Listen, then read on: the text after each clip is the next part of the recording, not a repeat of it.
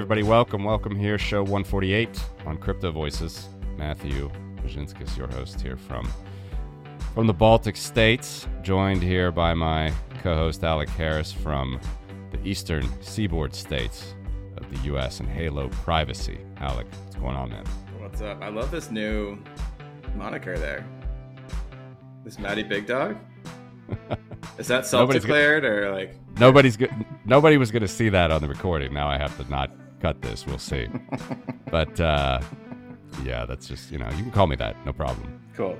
Awesome. And uh, very happy to introduce now our special guest, Yaël Ossowski. He is a uh, visiting fellow at the Bitcoin Policy Institute, deputy director for the Consumer Choice Center and the co host, I believe, of a fairly new Bitcoin podcast, Fix the Money, which I was happy to be on, in fact, uh, this week. And I just figured, why don't we just turn the tables and bring you on ours, good sir. So, yeah, oh, thanks a lot for uh, coming on and welcome. Well, uh, yes, Matt, thank you so much uh, for having me here on the program. Good to talk to you. I've spoken to you on a couple of other occasions, and now I get to be on your stream and uh, podcast. This is a lot of fun. Yeah, I'm glad to have you do the vast majority of the talking now. What do you want to focus on to start? I mean, you want to go banking, as we talked about when I was on your show, or do you want to talk about uh, some of the legislative changes that we've seen at uh, a state level, which is pretty interesting in the United States for Bitcoin, or anything you know piquing your interest on the podcast? Uh, well, yeah, it's uh, give me a lot of good areas to start with. I, I think um, looking at the legislative stuff in the U.S. is very interesting and I think you guys would definitely agree. Um, you know, as uh, holders of American Eagle passports, looking at what's happening in, you know, the the good states, red states at the moment, you have a lot of pressure on politicians to get in the know on various financial matters. So we're talking about the bank runs, we're talking about the banking crises, but at the same time, we're also talking about CBDCs. And there's been a a you know, there's been, a, I think, a pretty fervent push, I'd argue, from many different groups, um, whether they be consumer groups, a lot of conservative groups, uh, many who are Bitcoiners, those who are in the crypto world, to try to figure out how best to try to oppose central bank digital currencies. And there's been a lot of pressure on specifically governors in red states to do something about it. And we saw Kristi Noem, who is, um, as I am now a uh, resident of South Dakota, a nomad resident. Uh, she is, um, you know, very fiery on many different issues. Uh, sort of your normal, typical social conservative, and uh, she whipped out the branding iron to veto a bill that she claimed would have created a backdoor for CBDCs in South Dakota. So this, uh, there's there's a lot of fervor around it. You wrote a great article on this. We'll link to it show notes. You want to go through that a little bit? Yeah, so this has to do with something called the Uniform Law Commission. Um, sounds terrible and nerdy and strange, and it is, uh, but this is a, a, essentially a commission of private lawyers, of uh, different experts from different fields. They get together and just create a model bill or a set of model bills that should be uh, the same throughout the United States of America. So many people don't know this, but most of the laws in the US are at the local level, usually at the state level. Uh, that's where you have most of your criminal law, it's where you have a lot of your commercial law. So they create this entire uh, sort of model bill that different states can implement to ensure that there's some kind of uniformity right so you have a contract between a company in texas and one in delaware you don't want to have you know strangely wildly different rules in either jurisdiction. So, what they've done is they've created a, a, kind of model bill that can be implemented. And there's a part of it called Article 12, which deals with digital assets. And in short, this is a very good bill. It protects Bitcoin, it protects self custody, it protects the ability for you to use Bitcoin or any other cryptocurrencies in commercial contracts.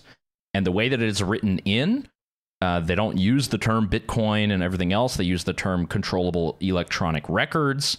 So a lot of it is about how you have ownership of that particular asset.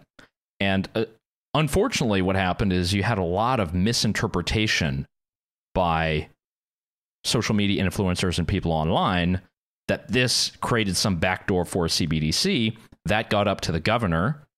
She immediately vetoed it. At the same time, Ron DeSantis sniffed this out, and you know he's sort of on the presidential uh, tour right now, and he created his own little um, press conference where he said, "Hey, no CBDCs here in Florida. Come for the sunshine, but no uh, central bank digital currencies." So it kind of created this firestorm. And what I did is I called up the guys who actually wrote this thing, you know, as journalists do. and and I asked them, and all of them actually are Bitcoiners themselves. They all hate central bank digital currencies, and they just wanted to find the best way in commercial law in the United States to advocate for Bitcoin. And that's what they did, and that's why they wrote this bill. And unfortunately, now it's been maligned. And I understand exactly why no one would veto it. I understand why any Republican governor would oppose it in that current context and framing but everybody's wrong and the truth is kind of you know left out to the wind yeah because they're the confusion there is that uh, you know they're not classifying bitcoin as money they're classifying it as something else but in this circumstance that's actually good. Yeah and that's the whole entire question is you you have different crowds you know amongst uh, bitcoiners right? You have those who are big fans of us legal tender will be bitcoin. Mm. for them that's very important. Mm-hmm. Uh, for you know there's an entire you know an entirely different sort of cypherpunk angle where you don't want the government like even involved in any way possible. And you surely don't want them having any kind of control or larger treasury because they could overtake all of us with you know trillions of dollars. So i think that's where you have this this that's where it rubs up against one another. And unfortunately you know we have great state-based policy on bitcoin that could be could be implemented. And unfortunately right now it's it's going to be very difficult to do that without having to talk incessantly about CBDCs even if the bill would have nothing to do with it doesn't mention it and um, realistically is very good for bitcoin. Yeah. I mean i talked uh, with marty on TFTC a lot about this yesterday. I mean it seems to me that and Balaji as well you know even though he's, he's given some outrageous uh, price predictions that he's not exactly describing FedNow correctly uh, it's definitely not a cbdc but I, I certainly agree with the whole sentiment that he's trying to do here with this bit signal and his whole million dollar bet thing. One of the things I saw, which I think uh, really rung home with me, especially living over here in, in Europe, is, you know, it's not, we don't need to immediately assume that we're going to just fall into this sort of hellscape of like the capital, like Hunger Games style, is going to regulate everything as it goes with, with uh, both CBDCs and with Bitcoin and everybody else in the whole country is just going to be left out in the cold. Uh, as he said, and I, I think is certainly absolutely true. Like there are plenty of red states, you know, uh, Bitcoiners are for Democrats as well, but there are plenty of red states which seem to be wholeheartedly, uh, you know, also in the wake of everything that happened with COVID, uh, just embracing more localized, uh, pro freedom type legislation. And he was saying in Texas, they're even going to put it on the docket this year to try to have it like where Bitcoin, you, you, you know, it's it's going to be like full property. I don't know all these legislative uh, layers, right? But it's it's going to be on the Texas uh, legislative, uh, you know, up for a vote basically this year that Bitcoin will be treated as property in Texas that would never be able to be seized. Basically, that's how he said it. You know, currently in the law, Bitcoin is technically, per the IRS, considered property. Right. And I think a lot of people are, are that's what they were getting very upset about is, well, they're calling Bitcoin not money. That is our only goal. Therefore, we're mad at this. When you know, when you actually look at it and you get into legalistic interpretations and you're talking about, you know, law, you're not talking about your own value prop or what you consider. It's just what does the law consider? And if the law considers that Bitcoin is money, that means it is subject to extra restrictions that you or I would not want. You would have much more financial surveillance of the entire Bitcoin protocol. You would have actual, you know, chain analysis groups I mean, would essentially be deputized by governments and would have their own departments because they would have to track all this stuff. You want to have in the current legalistic framing that exists, you want to have Bitcoin as property. You want to have it in this kind of new category, ideally, that would be a non controllable electronic record or a digital asset. We just don't have that in the law yet. And I think that's where there's a lot of confusion. People want to score points and likes and views. And um, I found basically I, I've been advocating in policy, you know, for about 10 years now doing it more loudly with Bitcoin and uh, generally the sort of crypto ecosystem probably the last three years. And I find that a lot of the the influencer type stuff over the it's kind of dangerous because you can get a lot of misinformation out there. And this stuff is very problematic because it actually could impact laws that make it much harder to access those fiat on or off ramps, which as we know right now, are currently being closed. Can we pivot over to this? Uh, and forgive me if I pronounce it incorrectly, but the Catawba Digital Economic Zone that you were writing about. Um, this is kind of novel, and can you unpack it a little? Like, wh- why is it? Is it a novelty? Does it matter? Can we leverage it? Uh, so uh, the the Catawba Digital Economic Zone. It's it's um it's a wonderful idea. So we have had economic zones in various jurisdictions, many of them in Honduras, um, throughout you know Latin America, and this essentially this idea is you get a private charter from a government that basically says, hey, on this plot of land, your rules don't apply, our rules do, and you know there's all kind of different caveats, and they haven't worked well in Latin America because you you tend not to have good rule of law.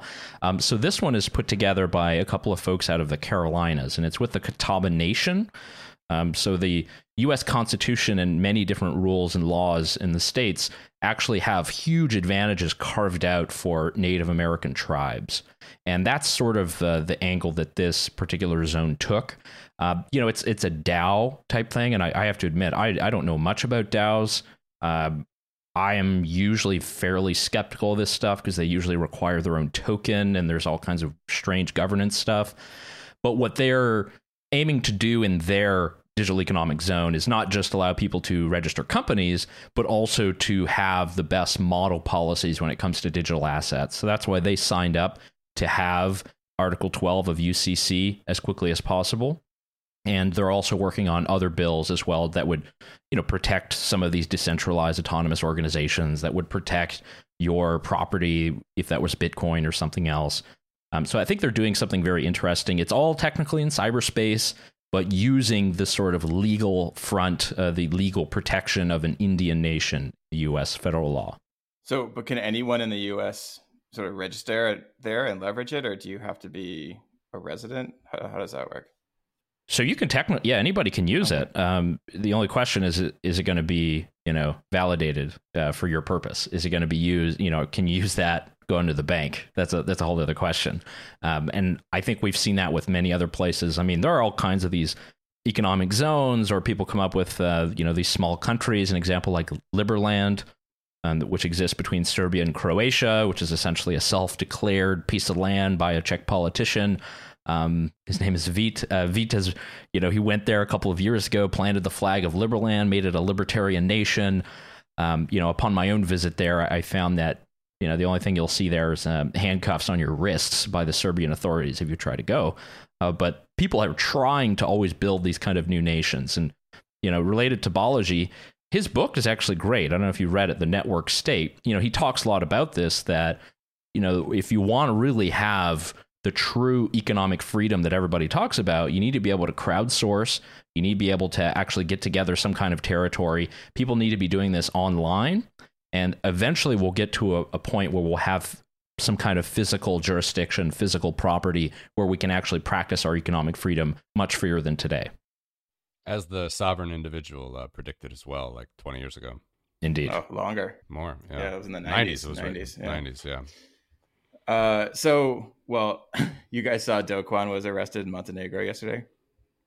I didn't. Yeah. Man. Oh yeah, sure did. So he was arrested at the airport with fake docs, but he's not on the run. Um, uh, just you know, thinking of a guy looking for a, a better jurisdiction, um, didn't quite find it.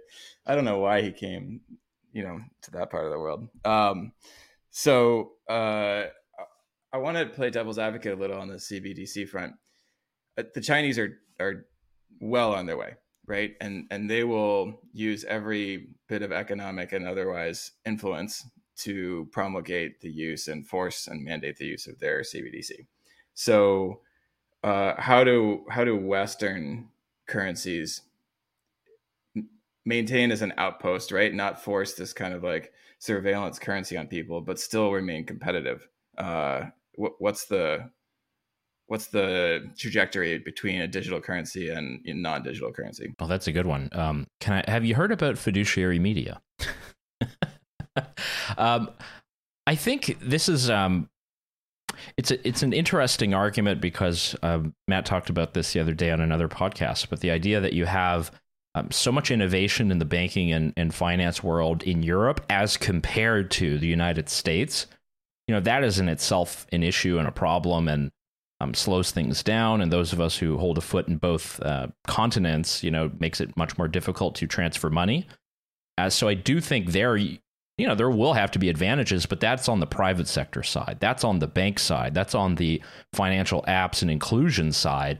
It's not up to the government to make it so that people can spend the money as easily as possible. Uh, they're doing a very good job of that on their own.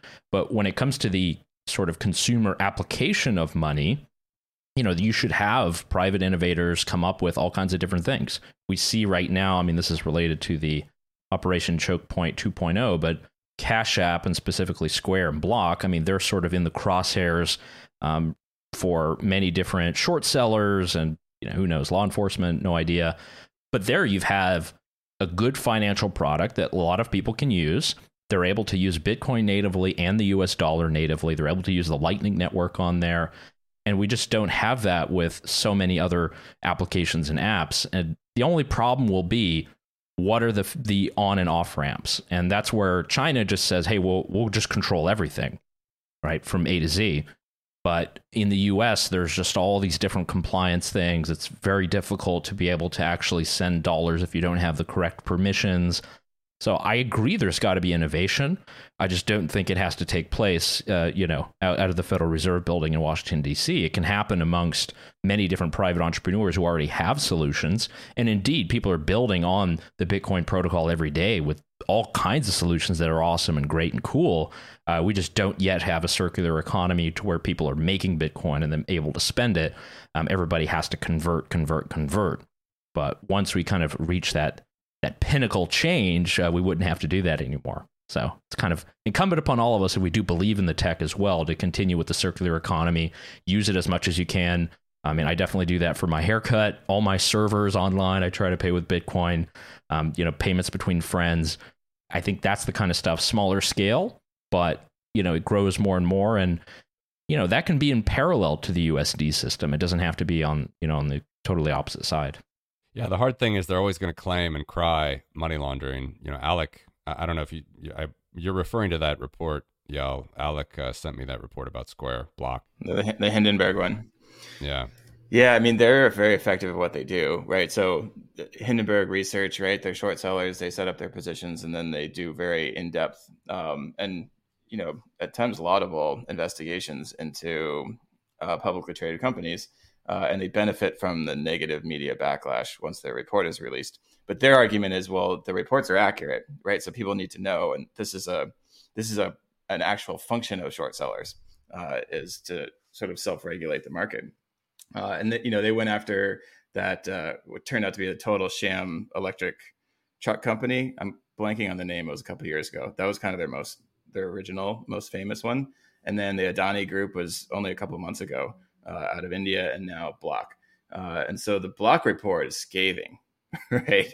Um, and I would, you know, we can link to that in the show notes, but uh, you know, everything from propping up um, like fake numbers of daily active users, monthly active users, uh, but the the real thrust of it is in how easily Cash App is used for fraud, right? And that the, the fraud department inside of Cash App does almost nothing to try to eliminate fraud. Uh, so much so that, for instance, if I'm a scammer and I have 100 fraud accounts and they identify one of them, all they do is shut down the one account that was identified and they let me run the other 99. Uh, and so it's used for money muling and um, uh, fraud and you know payments for illicit products, right? And so uh, the problem I see, right? Well, that's the, that's the allegation, right? Correct. Uh, it's not like confirmed. Yeah. yeah, but they so they cite um, uh, and you're right, it's an allegation, but they cite uh, firsthand, you know, insider uh, documents on how that fraud department works. So, uh, and this, that, whether it's all true or not, right? The issue is this will be painted as Bitcoin's fault, right? And nothing in that report has anything to do with Bitcoin, right? It's just pure like you could do that kind of fraud on Venmo or PayPal. Um, and so that's the downside, right? Is it'll just be fodder. Yeah, that's true. Um, I, I think the the greatest retorts to the to the report that I saw is, uh, well, if you just remove the word app and make it cash, uh, that, that's actually a real danger of money laundering is uh, USD cash. Yeah, hundred dollar Uh, hundred dollar bill. Yeah, there's a lot of resources that were put into this, and you can, yeah, you can definitely see there's a lot of. I I saw a lot of inside information because they say firsthand. You know, it can't just be like one one person at, at Cash App and, or Block whoever who's releasing all this information. This is a pretty coordinated thing. And look, I don't follow many of these financial reports of short sellers and things like this. Uh, you guys probably have a better gauge on that than I do. It's just the most convenient of timing and you know it's just the restricting of again of the the on and off ramps i think cash app as a customer product has been incredible not a lot of people know that outside of of the us because it's only for americans right now but i mean it's actually works way better than paypal works way better than many other apps um you know again i don't know the internal mechanics of it and they, yeah i'm sure every company makes mistakes there are probably some things but yeah I don't know. I don't know what to say about that. I, I wonder if there's going to be other analyses of the report because uh, I'm not familiar enough with Hindenburg and, and kind of what they do. Um, so you guys could probably tell me more a lot about that. Well, I'm sure there'll be. A, but I agree, short sellers are important in a free market economy. Yes. Yeah, I mean, I agree with that too. And you know, typically there's a response uh, from the, you know, the accused. Uh, Adani had a response that was almost as long as the original report. Um, so, yeah, uh, I- agree with you, Yaël, on this. Like, I think Cash App is a great gateway drug. Like, if you're like, hey, if you just you don't really know where to start, you're non-technical, and you want to just download something and be able to quickly have a Bitcoin wallet, it, it works really well and it's really clean. There's a lot of, not a lot of noise in there. Um, so I'd rather see it survive than go away. Yeah, and uh, you know, I, unfortunately, it's not open source. Uh, it'd be great, you know, you just fork it off, and then you have other an entirely different governance system behind it. Um, I think I, I've been getting way more into GitHub. I would say the last six months, just learning how different projects are, what you can do, things you can change. Um, it's actually pretty incredible. There's a there's a great new, uh, you know, and I'm not affiliated at all. there's a, there's a new iPhone app called uh, Stack Wallet, and uh, this one actually integrates uh, BIP47 PayNyms payment codes, uh, which before is only Android people. And essentially, the payment code allows you to have this reusable code that just generates a new Bitcoin address each time. Now, this is available on on iOS for the first time, and you know, in the U.S., iPhone is king. Outside the U.S., Android is king. But this is actually very good for private Bitcoin usage and adoption and everything else. And I'd love to see that evolving on on GitHub. And now you can fork it, make it a Bitcoin only app because they have other coins in there for right now.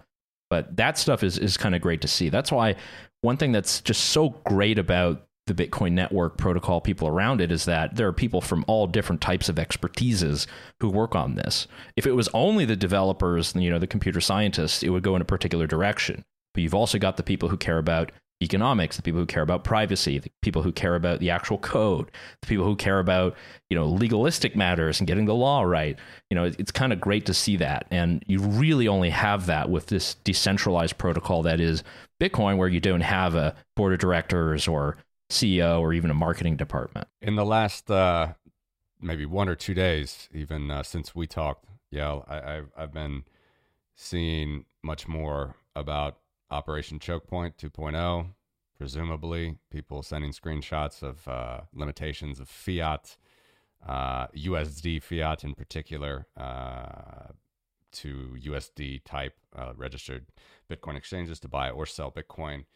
Do you have any thoughts on that? And have you seen or do you have any experience with that in your dealings in, in Europe? Oh, well, it's definitely happening. There's a lot. Um, I think the biggest one was Kraken no longer accepting ACH deposits, which um, is huge. This is a big deal.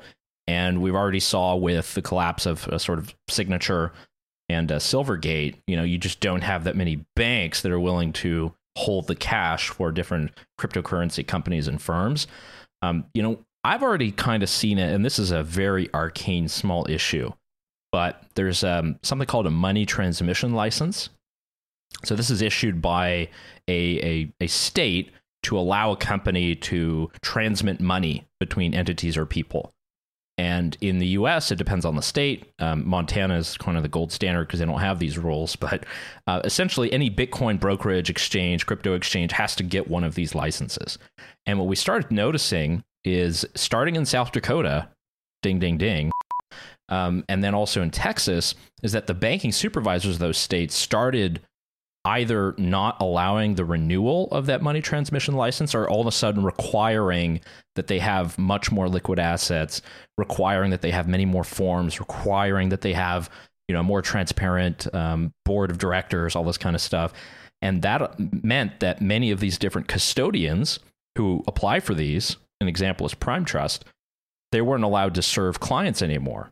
Well, that meant that Swan Bitcoin and Strike they couldn't serve any customers in South Dakota or Texas. So if you're trying to quote stack sats in these places, because of this arcane um, and I would say kind of discriminatory change in policy, it locked people out of that system, at least for that app, right?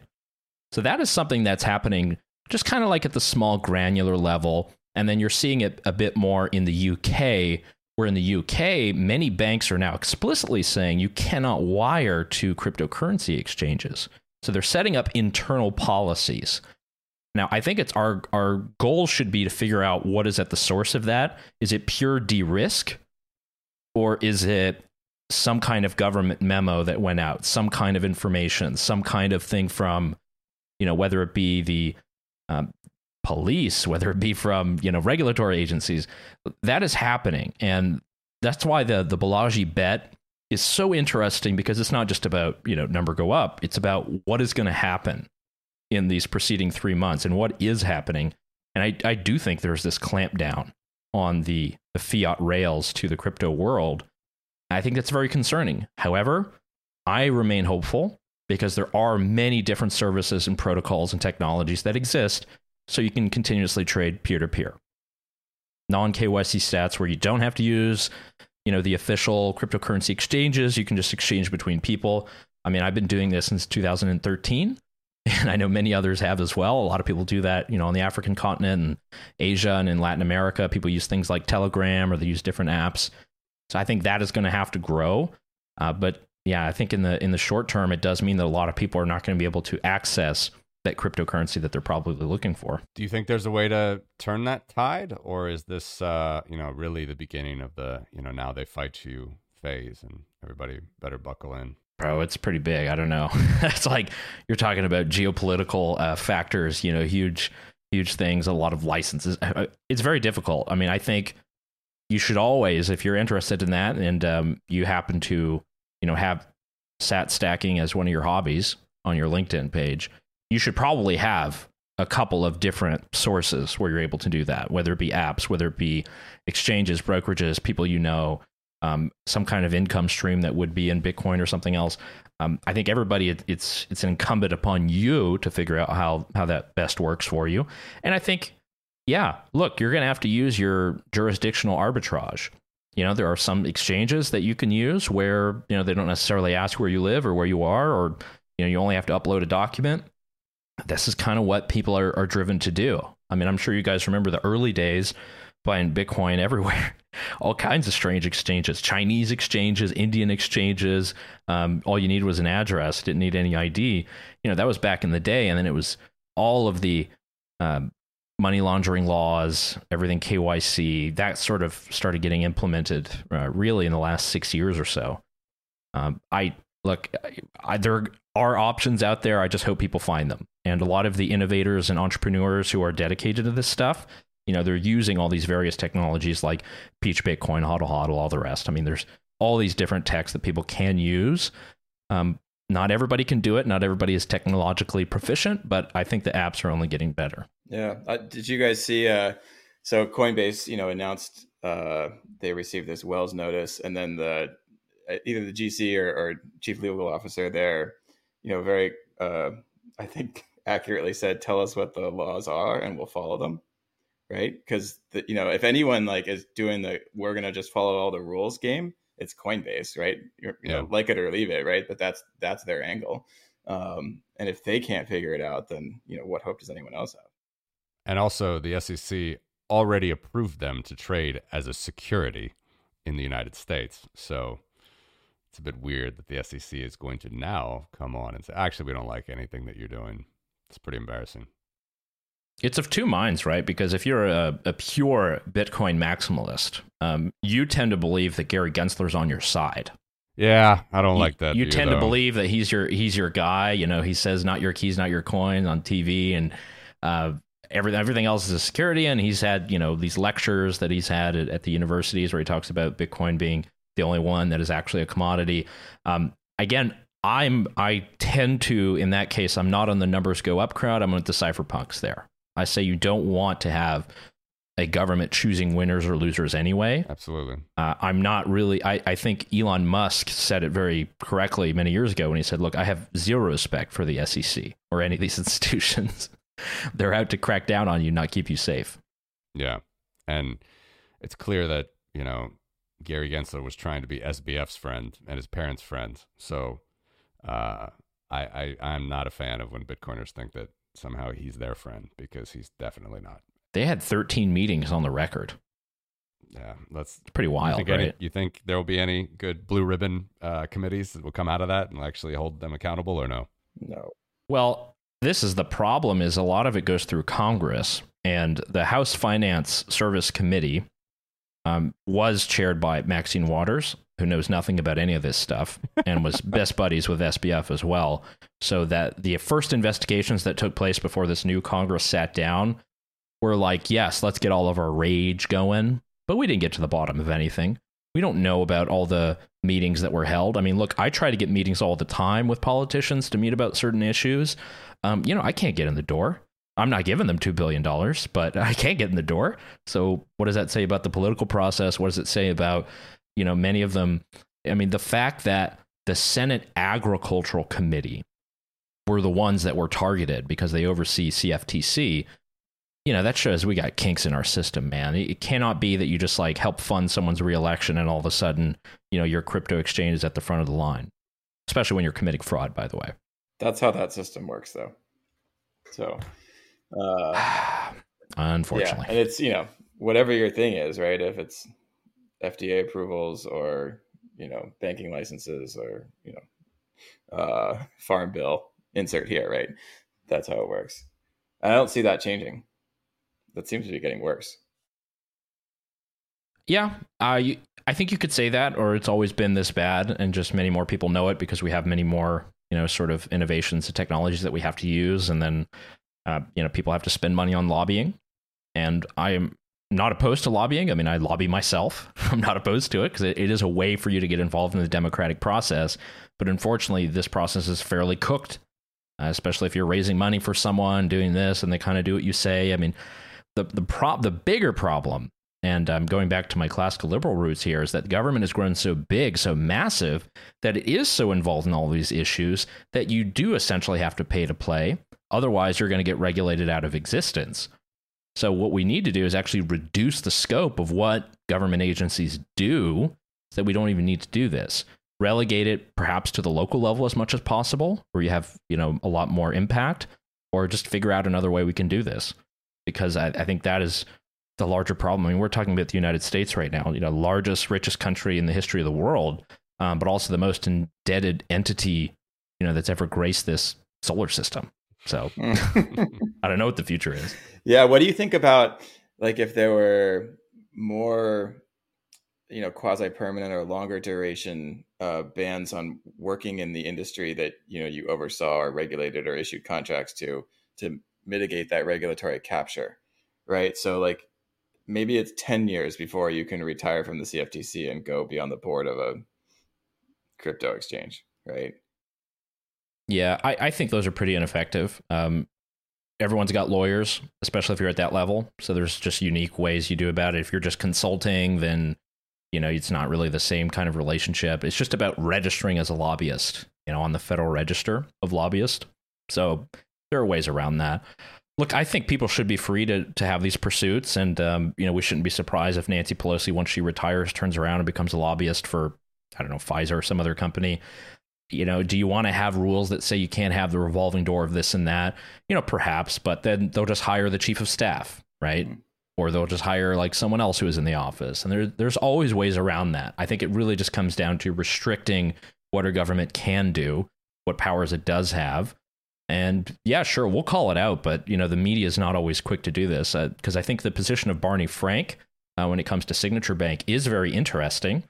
You know, he's someone who wrote the banking regulations, then was on the board, and he was blindsided by all of this.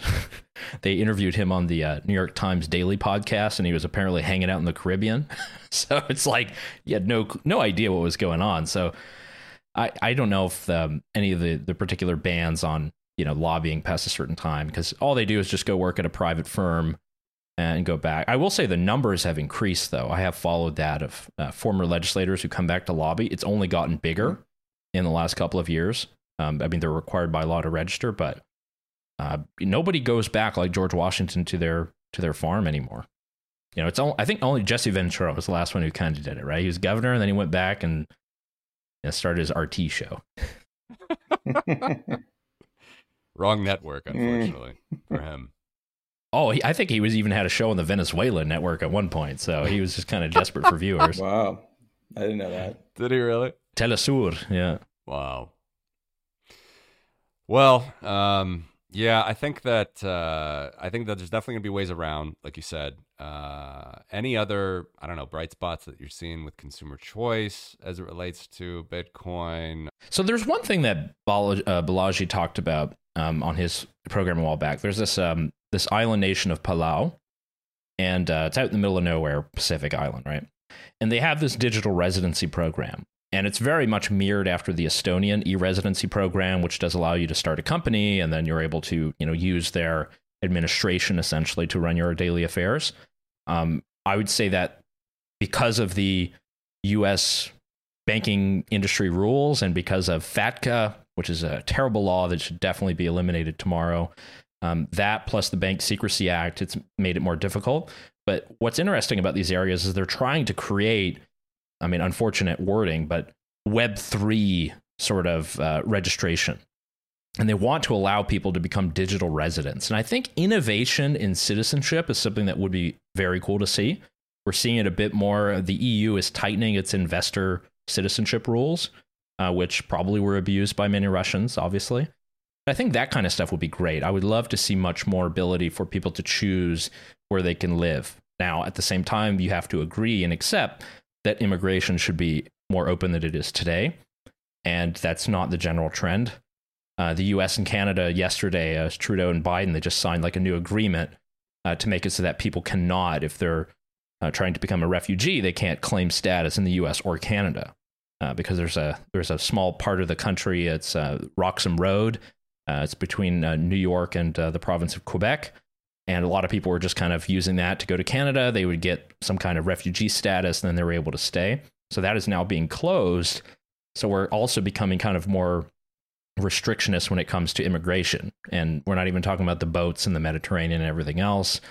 Um, you know, that all stems from the economic problems that you have in the developing world. And many of that is caused by instability, you know, and Matt's talked about that in previous podcasts with Alex Gladstein and the rest. A lot of his financial sort of colonialism. There's all kinds of different things. I, I hope there's going to be advancements there because if we're able to actually choose the country we want to be in, and you guys have, you know, you've been immigrants, you've you've had to deal with paperwork and all this kind of stuff, and we know many people who are kind of stuck in that bureaucracy, that uh, Franz Kafka, the trial. Hopefully, we can get rid of that. And I don't know exactly. Perhaps it's going to take a a warrior nation like Estonia or Palau or something else, but I think that could be very interesting. And hell, maybe it'll be in the Carolinas at the Catawba Digital Economic Zone. Yeah, I even heard on the BBC they were talking about Tuvalu, uh, similar oceanic sort of region there, right? And um, same thing. They were actually from the perspective, of course, as always, the BBC of climate change, and the island, like in 50 years, might be completely underwater. But that's their push is to get completely digital and have their citizens be completely digital, like doesn't matter where the, the the nation itself could live online. That was the idea, and I think you're right. Um, goes back to what we said about sovereign individual. That would be great if we could keep pushing that forward. But uh, listen, I want to be sensitive to your time here. Maybe as we close it, we can go back to a more real world topic on the ground. Some dangerous times actually close to you. Uh, a couple countries over in in France. You're our resident French speaker here as well. You have so many different nationalities. Yeah. Uh, what is what is your read of what's happening in Paris right now? Oh, France this is interesting because uh, France was when Macron was first elected. He, I mean, he was obviously former banker guy, but he came in as a liberal reformer, and that's big L, liberal reformer. And the idea was that we got to cut taxes, we got to innovate, we need to have tech companies coming out of France. He was kind of lost in the weeds for about six years and now has come to his senses and he's probably looked at the books and seen that there's no way that the French state can sustain itself, even by having an open immigration policy. So they have to raise the retirement age. It's pretty simple. Uh, Macron's been very sharp in the last, I would say, two weeks. He's been doing a lot of interviews.